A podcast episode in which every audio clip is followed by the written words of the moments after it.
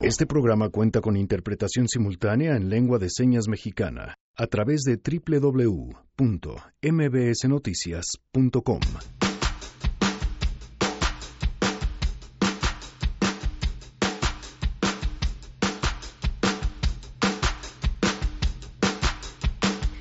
Hoy es el Día Mundial del Síndrome de Down. Vamos a platicar con Katia de Artigas sobre esto, por supuesto, y sobre el asunto del CONADIS. Soy mamá de un niño con síndrome de Down que se llama Alan y es maravilloso. Desde que nació mucha gente me dice, con cariño y sin afán de discriminarme, que soy muy bendecida, que eres un angelito y un niño eterno que jamás va a crecer y Ahora sí, Frida Guerrera con la historia que nos debía esta semana, la historia de, pues en la búsqueda de justicia de un chiquito que perdió la vida al parecer a manos de su madre. Y tenemos otros temas, buenas noticias y más. Quédense con nosotros, así arrancamos a todo terreno. MBS Radio presenta A Todo Terreno con Pamela Cerdeira.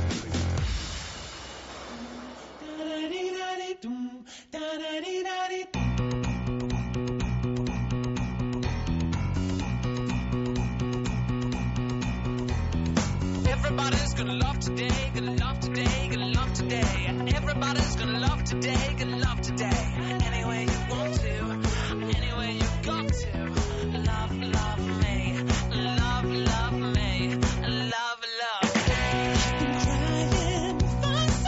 Janine, muy buenas tardes. Mica, Janine. ¿Qué tal, padre? El ¿No? primero Buenas- que le atino. Muy bien, sí, me gusta, Mica. Buenas tardes a todos. Pues sí, es previernes, vamos a prepararnos para el fin de semana. Entonces, que nos digan Previernes nos vamos a preparar, vamos a precopiar todo lo que venga todo con lo pre. que sea pre. que Preñar no. Bueno, quien quiera. Bueno, pues sí, sí, quien quiera, está bien. ¿Ok? Ok, que te manden sus sugerencias de previernes. Así es, arroba Janine MV. Perfecto, muchísimas gracias, Janine. Gracias por acompañarnos en A Todo Terreno este jueves 21 de marzo del 2019. Soy Pamela Cerdeira, el teléfono en cabina 5166-1025, el número de WhatsApp 553332-9585, a todoterreno arroba mbs.com y en Twitter, Facebook e Instagram me encuentran como Pam Cerdeira, que por cierto pueden ser, por ser parte de nuestra lista de difusión. Les mandamos todas las mañanas la pregunta del día para que puedan participar. Lo único que tienen que hacer es mandarnos un mensaje con su nombre al 55 33 32 95 85. La prueba de que Dios existe es que el PES definitivamente pierde su registro como partido político. La prueba de que el diablo también es que es probable que vayan otra vez a buscar su registro como partido político, cambiándole la última palabra y manteniendo así las siglas, y entonces otra vez tendremos un pez de ultratumba mm, renovado, pero con las mismas personas y las mismas intenciones. Bueno, eso habrá que verse al tiempo. Y la otra, que por supuesto que la nota del día está relacionada con lo que está pasando en la Cámara de Diputados, el asunto de la reforma educativa, los bloqueos de la pero hay otro tema que a mí me parece muy interesante. Ya lo habíamos mencionado en su momento cuando sucedió en el caso específico de Arne Ausenruten y la mm, secretaria de la Función Pública, Irma Erendira Sandoval, que ésta tuvo que desbloquearlo de Twitter después de que él se quejara porque a la hora de estar bloqueado por una, en este caso, secretaria de Estado, pues están bloqueando su derecho a la información. Y bueno, ahora la Suprema Corte de Justicia de la Nación resolvió justamente que los funcionarios públicos no pueden bloquear a otras personas en Twitter porque de esta forma estarían bloqueando su acceso a la información.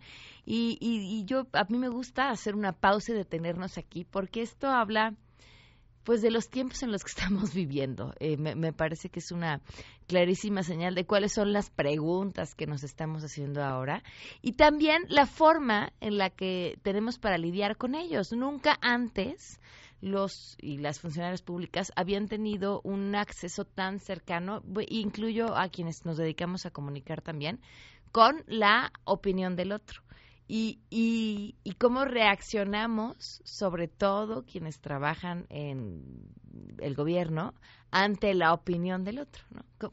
Entonces te bloqueo, pero entonces llega una autoridad mayor y te dice, no, no puedes bloquear porque estás negándole su derecho a informar. Y entonces a veces esto parecería que, que se está tratando de un debate de cómo decidimos resolver los pleitos como si tuviéramos cinco años y, y cómo tiene que llegar la maestra a decirnos, no, no, no, no, espérate aquí, aquí lo que funciona es la comunicación. Pero bueno, la información justamente sobre este tema la tiene René Cruz esta tarde. Te escuchamos, René, muy buenas tardes.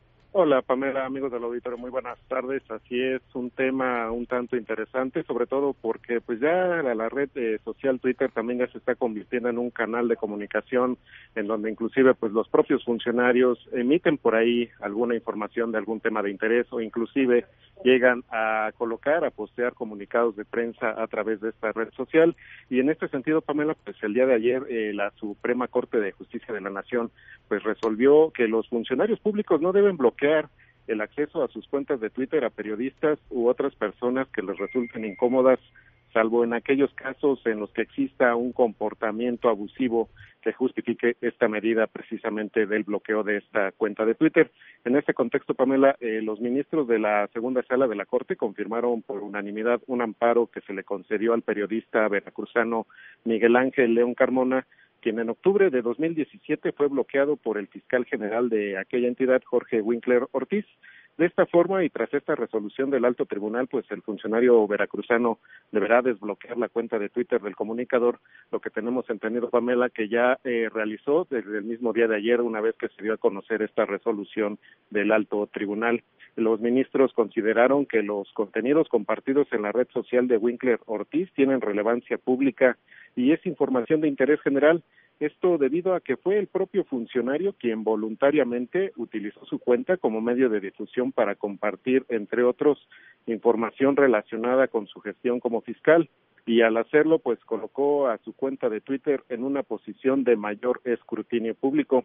Asimismo, los ministros determinaron que el fiscal no expresó razones suficientes para considerar que su cuenta de Twitter pueda ser calificada como privada, ni mucho menos que esta información, la que manejaba a través de esta red social, sea de carácter reservado, cuya difusión vulnere su derecho a la privacidad ni que haya encontrado algún comportamiento abusivo por parte del periodista. Por lo tanto, esta orden de desbloquear al periodista no es una medida desproporcional que afecte injustificadamente el derecho a la privacidad del servidor público, toda vez que éste posee un umbral de protección menos extenso que el de las personas privadas. Pamela, pues así las cosas con esta resolución de la Suprema Corte en torno al manejo de la red social Twitter. René, ¿tiene esta definición o incluye en qué casos sí se podría? Porque dicen, bueno, solo si el comportamiento se considera abusivo, pero ¿qué, qué define comportamiento abusivo? La sentencia de la Corte Pamela no hace una especificación eh, clara y llana sobre precisamente qué podría ser ya un comportamiento abusivo por parte de algún usuario de Twitter. Nosotros queremos suponer que pudiera ser algún ya tipo de agresión más fuerte, quizá algún tipo de amenaza ya dirigida a la persona, al titular de la cuenta de Twitter, pero esta sentencia, Pamela, pues no hace una especificación, no entra al fondo de en qué momento se podría determinar que un usuario puede con, eh, bloquear la cuenta de otro en dado caso de que pues esté afectando su integridad física. No se hace esa especificación en esta sentencia de la Corte, Pamela. Bueno, pues muchísimas gracias eh, por habernos acompañado, René Cruz, con esta información. Muy buenas tardes. Gracias, muy buenas tardes.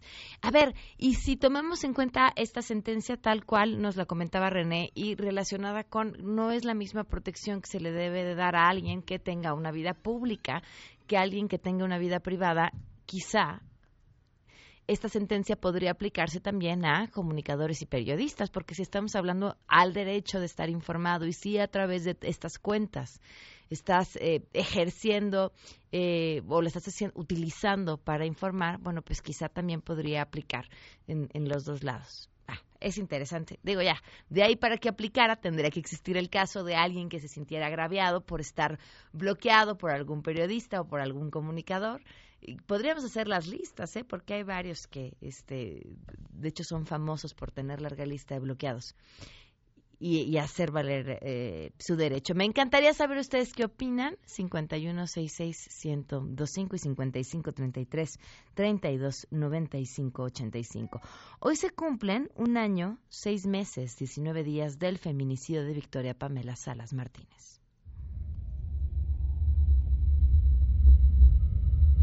y conocimos a la comandante de que lleva el cargo de mi hija y al fiscal de esa área y nos dijeron que hay mucha investigación. Ya tienen mucha investigación sobre esta persona, pero también igual no la quieren poner en alerta. En su momento nos dijeron que iban a dar, que solamente tuviéramos este confianza y esperemos que de verdad este pues no lo cumplan como nos lo dijeron, ¿no? Eso, Victoria, pues nada. eso se lo dijeron hace más de un año a la mamá de Victoria, hace casi año y medio. Han pasado un año, seis meses con 19 días del feminicidio de Victoria Pamela Salas Martínez y seguimos sin justicia. Más de año y medio. Seguiremos contando, tenemos buenas noticias.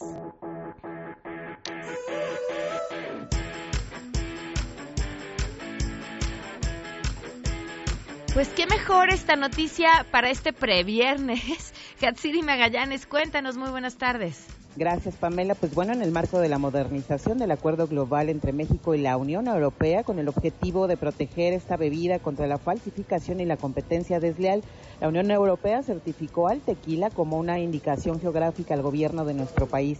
De acuerdo a la Secretaría de Relaciones Exteriores, el reconocimiento representa la suma de esfuerzos de México y la Unión Europea para proteger dicho producto. Señala que la denominación de origen tequila es un mecanismo de protección a la propiedad industrial que permite impulsar el desarrollo económico de las comunidades mediante inversiones y empleos directos, así como mediante servicios como el turismo, por ejemplo. Además, con el logro en favor de la protección del tequila, México y la Unión Europea refrendan su compromiso con el fortalecimiento estratégico de su relación bilateral y de su más amplia cooperación en beneficio de sus economías. Recordó la dependencia que si bien el tequila estaba protegido en la Unión Europea mediante un acuerdo específico sobre reconocimiento y protección de las denominaciones en el sector de las bebidas espirituosas, este nuevo reconocimiento significa protecciones adicionales. Lo anterior, dice, contribuye a diversificar e incrementar las exportaciones mexicanas a esta parte del mundo. La información que tenemos. Muchísimas gracias, Hatsiri. Muy buenas tardes. Amo el término bebidas espirituosas. yo tengo un amigo que es bien espiritual, porque consume diario, en grandes cantidades, bebidas espirituosas. Vamos a una pausa y volvemos. En unos momentos, en A Todo Terreno, Frida Guerrera, entre muchas otras cosas más. ¿Qué opinas de las peticiones de la gente y de las acciones que realizan para conseguirlas? Realmente, ¿qué podemos esperar de la gente? Digo, siempre fue lo que quisieron, tener plazas otorgadas simplemente por el hecho de ser ellos, no tener evaluación para poder seguir con esas plazas y seguir con la corrupción de venta de plazas. Entonces, pues yo la verdad, para mí es algo que ya se veía venir. Digo, si se les dio el apoyo en su momento, están pidiendo que se les retribuya. Yo considero que esas acciones solo están encaminadas a, a beneficiar a la gente y que no toman en cuenta para nada la educación de los niños y las niñas de este país. Prometió cambiar eh, la, la reforma educativa, tal parece que no la va a cambiar tal cual al 100%. Y pues de lo que están haciendo los maestros, pues yo le diría al señor, ahora que se siente está del otro lado. regresamos. A Todo Terreno. A Todo Terreno con Pamela Cerdeira. Continuamos.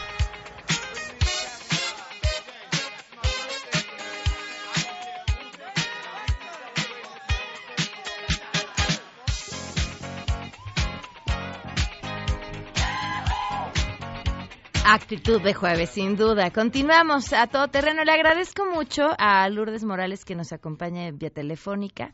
Eh, para Lourdes, ¿cómo estás? Muy buenas tardes. Muy bien, buenas tardes, Pamela, ¿cómo estás tú? Bien, gracias. Este fin de semana se llevaron a cabo los eh, foros en el eh, marco de la creación del Plan Nacional de Desarrollo. Estuviste ahí. Cuéntanos, ¿cuál fue la experiencia? Así es, eh, ya iniciaron estos foros, de hecho este fue como el 23 que se hace, eh, iniciaron en los estados y ha habido una serie de foros que eh, ha- han convocado el órgano encargado de los pueblos indígenas, que antes era la CDI y ahora es el Instituto Nacional de los Pueblos Indígenas.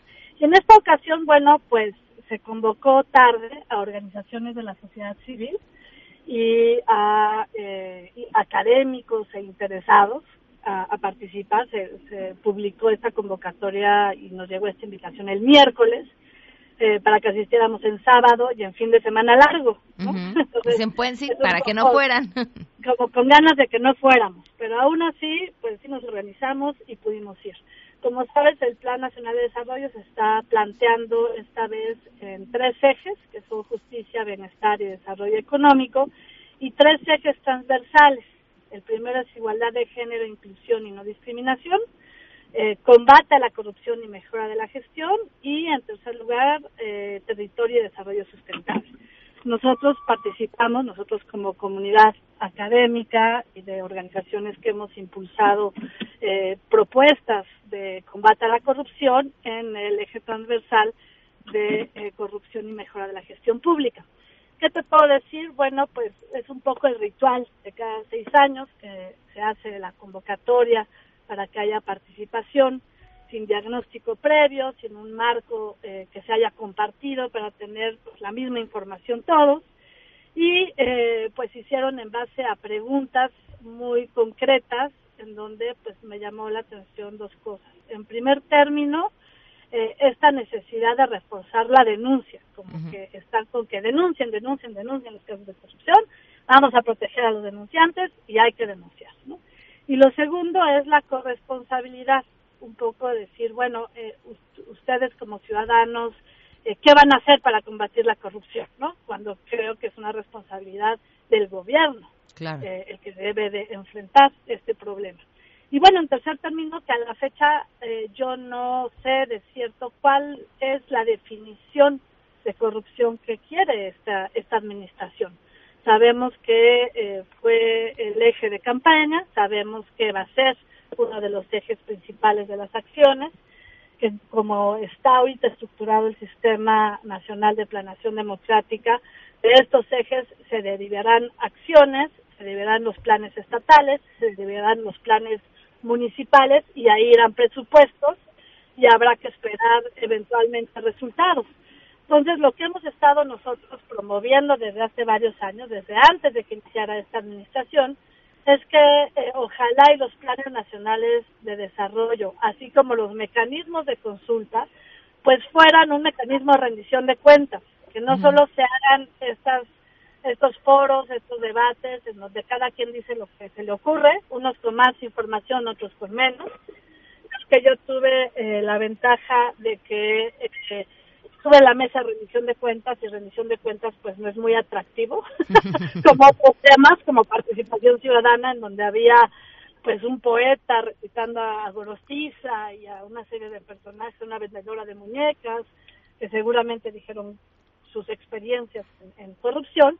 No sé qué tanto sirva eso para crear una política pública. Ajá. Y bueno, pues nosotros hemos promovido que de verdad estos ejercicios sean un mapa de ruta en donde se dé más información, se acompañen de una participación y una vigilancia vinculante y haya pues un diagnóstico compartido del problema público para que las acciones pues efectivamente generen resultados, no se hagan evaluaciones a modo y bueno pues sea un instrumento que efectivamente mejore la, la gestión pública. A ver, para tenerlo más claro, tú vas al foro, te es- sientas en una mesa de rendición de cuentas en donde compartes lugar con una vendedora de muñecas, un poeta. ¿A qué conclusiones llegan y qué pasa con eso y cuál es el juego de la autoridad en esa mesa? Ah, bueno, había cinco mesas. Yo me fui a la rendición de cuentas y tuve mucha suerte porque estaba con otras organizaciones que, que sé que han estado en este tema. Había gente de la función pública que saben muy bien qué están haciendo ahí. Había gente de los sistemas locales anticorrupción, un estudiante de Puebla y un empresario que estaba muy preocupado porque hubiera mayor rendición de cuentas del sistema de administración tributaria. la verdad es que ahí ah, hubo una buena deliberación. Las preguntas no permitían mucho porque era, por ejemplo, ¿qué información creen que deben de dar los funcionarios para que rindan cuentas? ¿no? Eh, ¿qué, qué ustedes propondrían para mejorar la rendición de cuentas? ¿verdad? Muy abierta. Y solo se centraba en 10 propuestas, nada más. Eh, el moderador era una persona de la Secretaría de Gobernación eh, en donde él decidió quién de esa mesa eh, eh, presentaría las conclusiones al día siguiente. Y en las otras mesas hubo otras dinámicas. En las otras mesas había mucho más gente, en donde efectivamente estaba el poeta, la vendedora de muñecas, el, el ambientalista, el, unos personajes diversos. Y como gente del programa interdisciplinario de rendición de cuentas estuvieron en las otras mesas, me comentan que ahí las preguntas eran casi como encuesta de hotel, ¿no? Ustedes, ¿cómo han enfrentado casos de corrupción? ¿En qué casos eh, les han pedido un soborno? O sea, un- una serie de propuestas que se limitan a lo que nosotros llamamos corrupción de ventanilla, que es la interacción entre el ciudadano y los gobiernos. Y creo que a estas alturas hay un diagnóstico muy fino de INEGI que mide precisamente esta parte de los sobornos y hay otros diagnósticos que miden otras dimensiones de la corrupción o que nos permite saber pues dónde están las tranzas, ¿no? Ya sabemos que son obra pública, ya sabemos que son las designaciones, ya sabemos en dónde generalmente se presentan los grandes casos de corrupción como OHL, por ejemplo. ¿no? Claro. Entonces creo que sí, qué bueno que hay que decirlo, sí fue abierto, sí fue democrático en el sentido de que cualquiera podía asistir, solo había que formarse en una fila, anotarse y elegir la mesa. Ok. Este, eso, pues, bueno, sí, creo que se pudo haber convocado con más tiempo, sin duda, eh, pero creo que podrían mejorarse estos ejercicios para que no solo sean un trámite en donde pusimos a una serie de personajes a, a hablar de lo que se les ocurra sobre unas preguntas específicas, sino realmente compartir información de un diagnóstico más fino que, insisto, ya existe y creo que ya lo saben también las autoridades para avanzar en eh, las propuestas y para avanzar en un plan que pues va a determinar el rumbo del país en los siguientes seis años. ¿Cómo, más tendría que verse esto reflejado, lo que sucedió en este foro? Yo creo que, eh, digo, lo que sucede en este foro, va a haber unas, unas propuestas que creo que se van a diluir porque no van a ser relevantes en cuanto a una política pública. Mm. quizá habrá algo de, de denuncia ciudadana anónima, pero ya hay muchos mecanismos de denuncia que quizá no conocemos. ¿no? Algunos sí conocemos, no todos. Claro. No sabemos si funcionan o por qué no funcionan, etcétera. Entonces, ¿cómo se debería de haber reflejado? Creo que eh, la invitación debió de haber ido acompañada de el diagnóstico de por qué eh, piensan que estos ejes son prioritarios y cómo dibujan ya el rumbo de atajar estos ejes concretos, ¿no? Y a, a partir de un marco de información compartida, pues entonces ya se discute y se afinan las propuestas. Claro. Yo creo que a estas alturas ya tienen propuestas eh, vislumbradas, pero van a seguir estos foros. Entonces, ojalá y lo que salga de este proceso, como fue en su momento la propuesta del Consejo Económico eh, y Social, pues ojalá hay una forma de dar información a la ciudadanía de cómo se estructura, cómo se va a medir, cómo piensan llegar a estos resultados y cómo se puede involucrar la ciudadanía en la vigilancia del desempeño de la función pública. Ojalá. Lulu, muchísimas gracias por habernos tomado la llamada y por ahora sí que este completísimo reporte de lo que sucedió en este foro y pues estaremos al tanto de los resultados. Así es, por cierto, habilitaron una plataforma en donde eh, pueden mandar investigadores, académicos, organizaciones e interesados en los distintos temas propuestas. Ah, muy bien. Pues bien, no está de más. Muchas gracias. ¿De qué? Un abrazo, que estés bien. Que estés muy bien. Lourdes Morales, coordinadora de la Red por la Rendición de Cuentas, con todo lo que sucedió en este foro el fin de semana. Y ahora sí, se las debíamos. Frida Guerrera, ¿cómo estás? Hola, Pam. Muy buenas tardes y buenas tardes al auditorio. Y sí, se las debíamos. Una enorme disculpa. Cuéntanos esta historia sobre este chiquito. Bueno, eh, de- en octubre, Pam, eh, lo comentamos eh, en este mismo espacio, después de que se encontró el cuerpo eh, sin vida de este pequeñito de un año aproximadamente, le calculaban año, año y medio, en Santiago, en Santiaguito, ahí en Tultepec, en el Estado de México, el pasado 4 de octubre de- el- del 2018, pues iniciamos con esta eh, necesidad de dar con la identidad del bebé. Obviamente esto ayuda a dar con las familias y con los presuntos asesinos. Y, pues bueno, eh, después de, que lo dimos a conocer el 20, 20, de octubre, después de que Alejandra Arce, quien nos ayuda con estos, estos retratos con mucho amor, él nos hiciera nuevamente una carita para tratar de dar con él.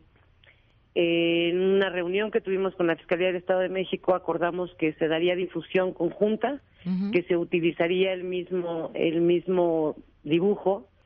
Y, y bueno, acordamos el 26 de octubre que sería difusión conjunta, desgraciadamente pues hasta el 11 de diciembre. Ellos nos empezaron a ayudar a empujar un poco más. Y justo precisamente ese día por la tarde eh, me llega a mí el mensaje eh, vía Twitter de una tía del bebé que pues creía y estaba segura por las cobijitas eh, que era que era su sobrino nos contactamos de inmediato, eh, a diferencia del caso de Lupita, eh, en esta ocasión estábamos pues coadyuvando con la fiscalía. Uh -huh. eh, nos empiezan a dar pues datos de quién es la o quién era la responsable, del nombre del padre y todo lo que necesitábamos. Y bueno, se hace la denuncia formal. Eh, se tenía pues una ubicación de la madre, no no se encontraba ahí. Eh, la orden de, de aprehensión se estaba solicitando y pues pareciera a veces cosas de, de magia. El 12 de enero la presunta es detenida por robo con violencia en el Estado de México. Okay. Y pues bueno, esto ayuda a que inmediatamente eh, se, se, vea que es la misma persona, la madre del bebé. Y finalmente el pasado 13 de marzo en, pues se, se ejecuta esta orden de aprehensión y se le vincula proceso por el homicidio de César Emiliano, así se llamaba. Tenía un año tres meses y, y pues bueno, ella refiere que, que, que fue la pareja con la que vivía, que ella solamente lo llevó a tirar, pero pues bueno, ella ya está detenida, se está buscando a la persona que ella indica que era su pareja en ese momento uh -huh. y la pues la familia tan materna la familia de Carla ayudó mucho para dar con todos los datos que necesitábamos. También el padre biológico del bebé ha estado muy involucrado en, en la situación. Eh, nos preguntan mucho por qué el papá del bebé no se había dado cuenta que el bebé estaba eh, sin vida, que había sido asesinado. Y yo les platico rápidamente, el, ellos tenían una relación, eran pareja, eran esposos, estaban juntos, tenían dos bebés de hecho, los bebés se llevan prácticamente un año. Uh -huh. En mayo del 2018 se separa esta pareja. El padre biológico se lleva al bebé mayor y ella se queda con César Emiliano. Eh, hubo una comunicación eh, durante algún tiempo. Eh, desgraciadamente, Carla inicia esta nueva relación y la nueva pareja se ponía celoso de que el padre hablara para ver cómo estaba el bebé y es cuando pierde contacto con su bebé, con la madre, eh, y justo en octubre, después de que sucede esto, eh, le llama a ella para decirle que el bebé se había quedado encerrado. Okay. Y ya después no hubo más, ¿no? Entonces, este, pues el padre ahí está, está pendiente del proceso, también pues tratando de sacar adelante al otro bebé que son prácticamente idénticos, a diferencia de que César Emiliano es muy clarito y el otro bebé no pero pues ahí está nuevamente eh, el agradecimiento, eh, Pam, a, a, tanto a ti como a quienes nos ayudaron a compartir la imagen de, de en ese momento esta cédula que hicimos junto con Siguiendo tus Huellas, ayudadas siempre de, de Alejandra Arce, esta maravillosa mujer que hace magia con, uh -huh. con su trabajo. Y, y pues nuevamente ahí está, hacer el llamado otra vez a la sociedad civil de que pues podemos contribuir a que esto pare. Eh, ya llevamos 22 bebés niños asesinados en lo que va de este 2019. Ya llevamos 27 feminicidios infantiles. El último se dio el día de ayer en Nuevo León. El último bebé que encontraron asesinado se dio el día de ayer en la Ciudad de México y tenemos que detenernos. Uf. Qué datos, Frida. Eh, pues agradecerte a ti el trabajo que has estado haciendo y creo que también en esta ocasión, aunque mm, tardó más de lo que debería, pero también eh, la Fiscalía del Estado de México se ha estado poniendo las pilas. Pues sí, eso este parece. caso, ¿no? Y eso también es un mensaje que muy claro y que lo hemos dicho en otros momentos, Pam, de que para la para la sociedad esto es un mensaje de que si tenemos que coadyuvar y ayudar para que haya justicia, lo hagamos. No importa si lo agarró una o buscó la otra, o el tema es que ayudemos a que las autoridades se pongan las pilas y se pongan a trabajar y que lo hagan en todo el país. Así es. Frida, muchas gracias. Gracias por Al compartirnos contrario, esta historia y Pam, que te sigan. a ti. Que nos sigan ahí en Frida Guerrera, ahí en mi Twitter, así tal cual, en Frida Guerrera, Guerrera en Facebook, en mi blog que es eh, fridaguerrera.blogspot.com y pues ahí están todos los datos. En un ratito más vamos a subir también este mapa de los bebés asesinados en lo que va de este 2019. Muy bien. Gracias, Frida. Al contrario, Pam, buenas tardes. Gracias al auditorio. Hasta luego. Oigan, antes de irnos a la pausa, eh, de una vez, consumen vitamina D y ustedes dirán, ay, pues sí, no. La vitamina D la obtenemos, o nuestro cuerpo la obtiene, a partir del sol. Y a ver, en esta ciudad, ¿cuántos de ustedes se salen a que les dé el sol? Y con la amenaza que además el sol es malísimo para la piel y que la arruga y que la top, mil cosas. Eh, en realidad es probable que la mayoría de quienes nos están escuchando tengan una deficiencia de vitamina D.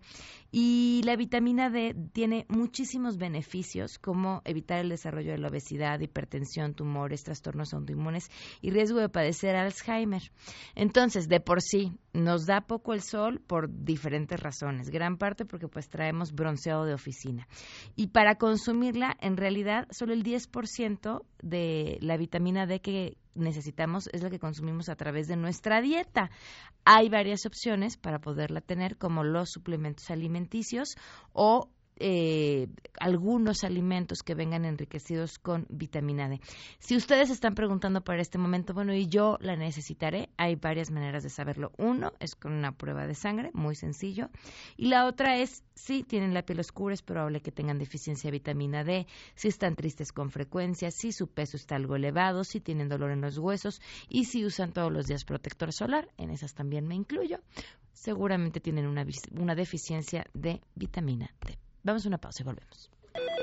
Bueno. ¿Qué pasó, Rey? Hoy te veo, ¿cierto? Ah, te me habías olvidado, Sol. Es que me salió un bomberazo. ¿Cómo crees, Rey? Siempre me haces lo mismo. Pero bueno, tú te lo pierdes. Nadie le cancela el sol. Deberías saberlo, ¿eh? Si nunca tienes tiempo para tomar el sol, tal vez tus niveles de vitamina D3 son deficientes. Pregúntale a tu médico por la vitamina D3, la vitamina más completa en el mundo de las vitaminas. Productos Medix. Permiso de publicidad 1833-00201B1700. Consulta a tu médico. Regresamos a todo terreno.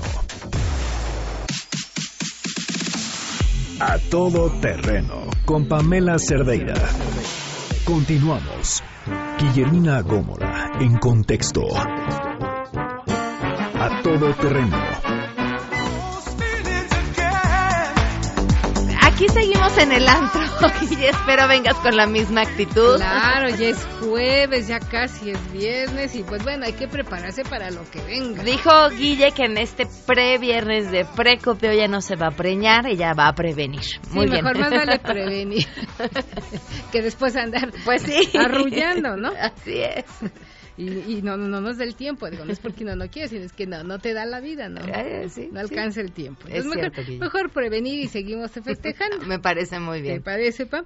Y mira, pues hoy quiero hablar de este gatopardismo que hay en nuestros partidos políticos. Veíamos lo que sucedió con el Partido Encuentro Social, que ya le dijeron que no, gracias, gracias. O gracias Ahora sí que gracias a Dios. o que gracias por participar, que ya ayudó pues a que llegara este nuevo gobierno a la presidencia de la República y que pues ya, ¿no? Pero eh, que busque otros aires. Y los van a buscar porque ya andan diciendo ahora que se están preparando para crear el partido Encuentro Solidario. ¿Qué Entonces- tal? No, no, Qué entonces tomada de dices, pelo, ¿no? es un gatopardismo de todos los ocho partidos políticos que tenemos a nivel federal y como hemos dicho acá en otras ocasiones, 10, 12 o 13 según la entidad donde usted viva. Entonces tenemos estos partidos que intentan cambiar todo para que todo siga igual, para que nada cambie. Así Vemos es. lo que está sucediendo con el Partido Revolucionario Institucional inmerso en ¿Cuál una- es ese? en una Es broma. sucesión. No, acaba de cumplir años. Sí, el más triste cumpleaños de la Sí. historia. Pero están hechos bolas intentando resolver primero quién va a suceder a Claudia Ruiz Massieu. Bueno, el proceso para suceder a Claudia Ruiz Massieu y no encuentran todavía cómo eh, generar estas fórmulas que lleven a- al proceso de elección. Luego tenemos al Partido Acción Nacional, que después de la hecatombe que provocó el Chico Maravilla, pues ahí están tratando de resucitar. El PRD que quedó reducido a su mínima expresión y que tratan ahora pues también pues de ver si continúan o igual también se desaparecen este el PT al servicio de ya sabes quién, el verde igual que cambió ya de bandera, El- de el- verde, qué cosa, que es una ¿no? veleta. El Eso Partido sí. Verde que es una veleta. Eh, En tiempos del revolucionario institucional del PRI, pues fue su gran aliado. Ahora ya se acabó ahí la la nómina, se acabó el reparto de cuotas y ya se eh, fueron a aliar sin pudor alguno con el partido en el poder. que El, verde es el mejor ejemplo de, de por qué no deberíamos de tener partidos pequeños. Sí. Ahí ha sobrevivido con Sí. el niño verde que no es niño y que es diputado plurinominal y que no asiste a las reuniones, por ejemplo, ¿no? Está ahí el Partido Verde. Luego, bueno, el encuentro social que ya decíamos, y tenemos ahora a Movimiento Ciudadano también, que va ahí haciendo su luchita, y el Partido Morena, que hoy es víctima también de esta tribalización que llevó al PRD casi a la extinción. Hemos visto cómo últimamente se han pelado estas tribus en Morena. Eh, yo escribí mi columna hace unos días que publiqué, la pueden encontrar en arroba Guille Gómora, y pregunto si hay un duelo de sabandijas en Morena. Ok. Y lo de sabandijas lo dijo su Sí, presidenta. sí, sí, no, no, no es palabra tuya. No, ella calificó así a sus compañeros de militancia. Fíjate que, a ver, es un tema bien interesante, Guille. ¿y ¿Qué, ¿Qué opinas tú? Porque a mí me parece que durante muchos años lo que mantuvo al PRI, entre muchas otras cosas, era esta capacidad de cerrar filas, ¿no? De ser institucional, Sí, de la ropa sucia de se lava en casa, de disciplina. Y, y Morena, por diferentes razones, pero creo que sobre todo por su origen, pues es un partido en el que han tardado en salir a la luz los pleitos, porque en realidad han sido como contados, pero pero pero en algún momento tendrá que explotar, explotar. Eso es una olla express con la, los diferentes perfiles, los diferentes intereses eh, y las diferentes ambiciones. Te voy a dar la fecha de cuando va a explotar esta. ¿Cuándo? Va a ser entre septiembre y octubre que viene la renovación también de la dirigencia. Esta se iba a llevar a cabo en agosto pasado, pero decidieron posponerla porque venía pues el cambio de gobierno.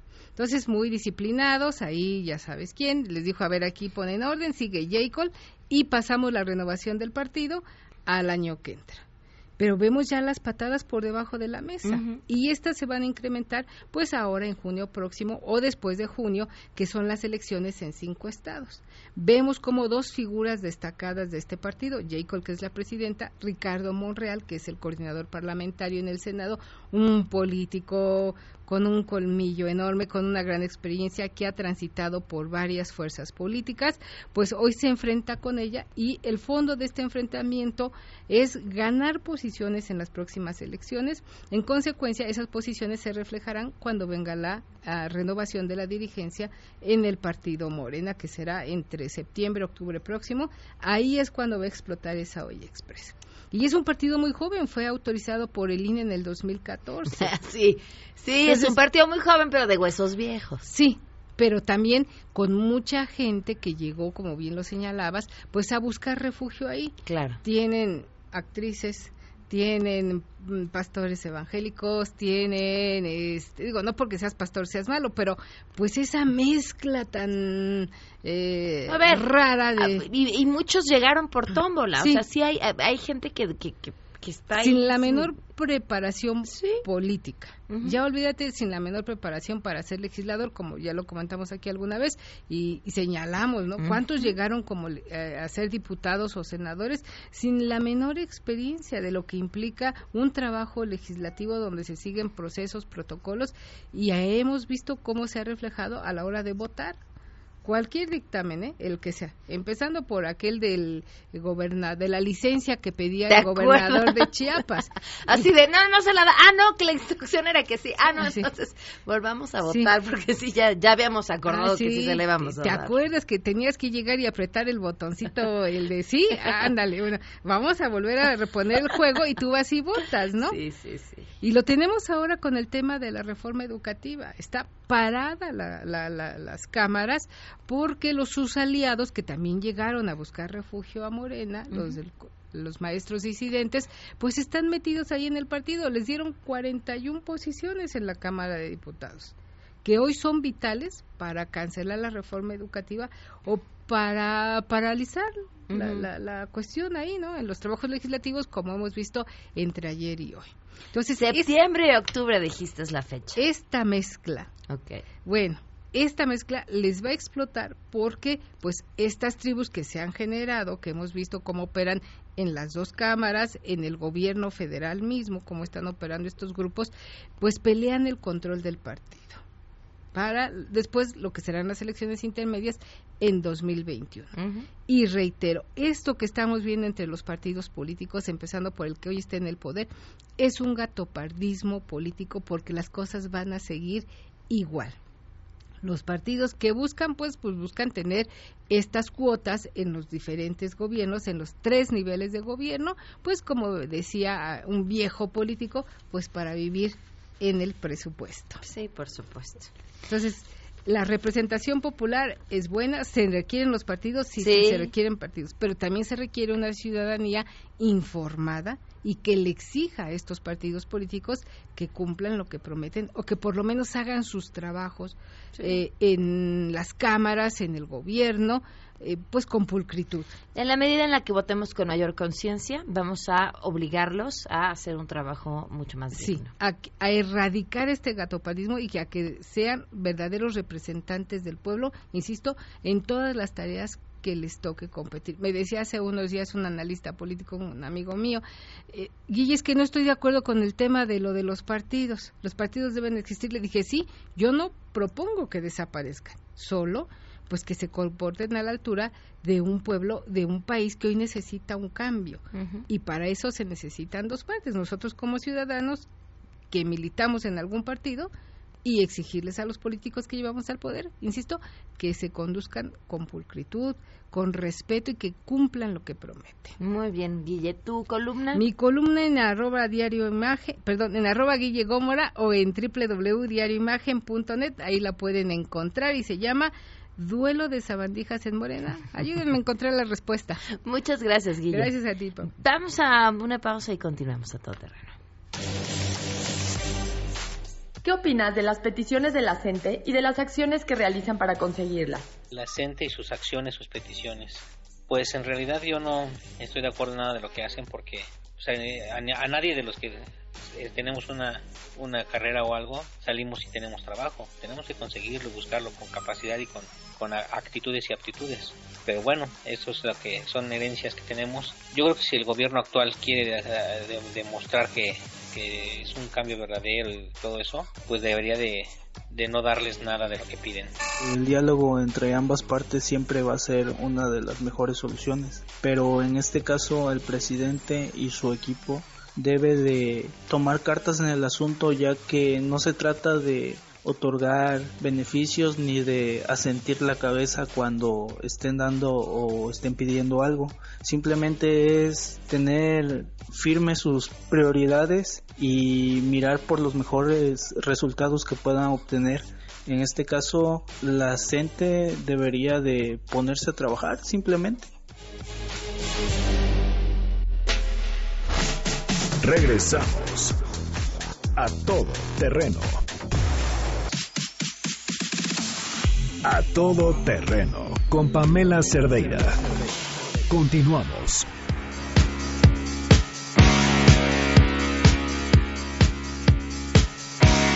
En la línea nos acompaña Katia de Artigues. Katia, ¿cómo estás? Buenas tardes. Buenas tardes, Pamela, ¿bien y tú? Muy bien, gracias, Katia. Yo ya traigo mis calcetines, uno de un color y otro de otro color. Me parece muy bien porque es el Día Mundial de las Personas con Síndrome de Down. Así es, y creo que en el marco de este día, pues volver a hacer un check-up y preguntarte cómo vamos con el asunto del CONADIS.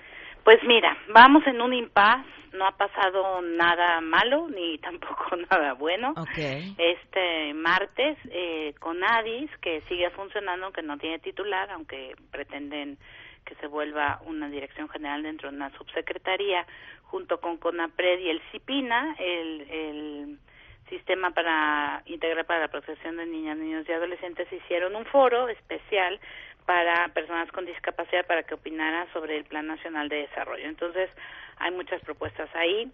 Este se dijo en diversas mesas reiterar que nos preocupaba el tema de la institucionalidad, de que no hay nadie al frente del CONADIS. Entonces ahí está eso. Por otra parte, pues tenemos una petición en change.org que ya tiene 36 mil firmas y creciendo. Ok. Este y vamos a tener pronto una reunión con Ariadna Montiel, que es la subsecretaria de Desarrollo Social para hablar sobre este tema.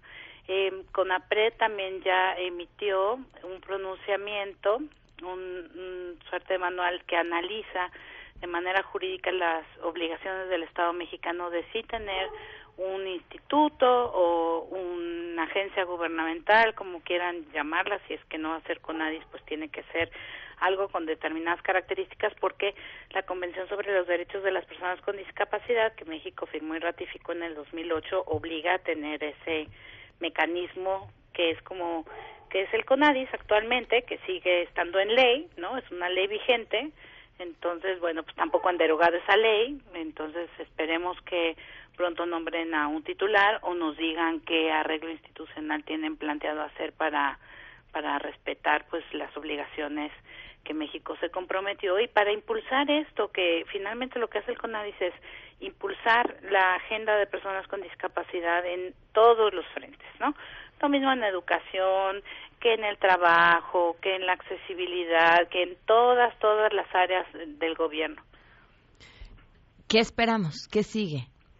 Bueno, pues esperamos que pronto nos digan de este de manera clara cuáles son los planes para el CONADIS. Si se mantiene el CONADIS, que esperamos que sí, porque es un hito de generaciones, es una es el fruto de una lucha de muchas generaciones de familiares y personas con discapacidad que nos antecedieron, ¿no? Para tener un una agencia gubernamental que impulsara esto o sino que nos digan, bueno, de acuerdo a la convención y a las obligaciones internacionales y nacionales que tiene México, cuáles son los planes institucionales. Esperamos también que en el Plan Nacional de Desarrollo se vea esta transversalidad, palabra dominguera que quiere decir que veamos a las personas con discapacidad en todas las decisiones a lo largo de los ejes, ¿no? Y pues, pues estamos en espera, en espera. Bueno, pues seguiremos aquí en espera contigo, Katia. Muchas gracias por Muchas habernos tomado la llamada. Gracias a ti, Pamela. Que estés muy bien, 12 con 57. Y de esto se hablará en las próximas horas. A todo terreno.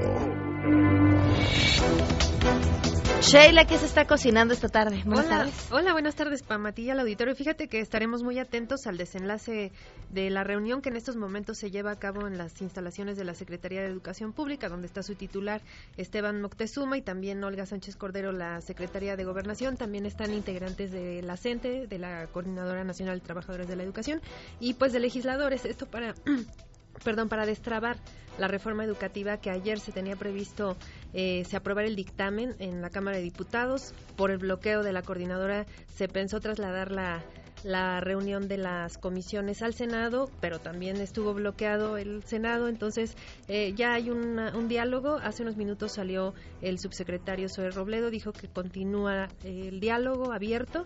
Estaremos atentos al desenlace y ver si ya se, se ponen de acuerdo para este tema. ¿verdad? Muy bien, gracias, Sheila. Gracias, Sheila. Muchísimas gracias. Oigan, por cierto, ustedes eh, cada vez usamos más internet, subir videos, bajar videos, ver películas, descargar películas, todo eso.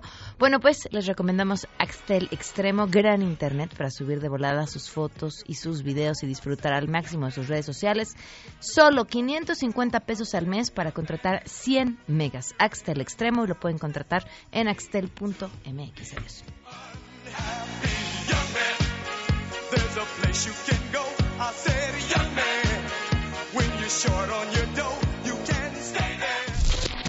MBS Radio presentó a Pamela Cerdeira en A Todo Terreno. Te esperamos en la siguiente emisión, A Todo Terreno, donde la noticia eres tú. MBS Radio, en entretenimiento, estamos contigo.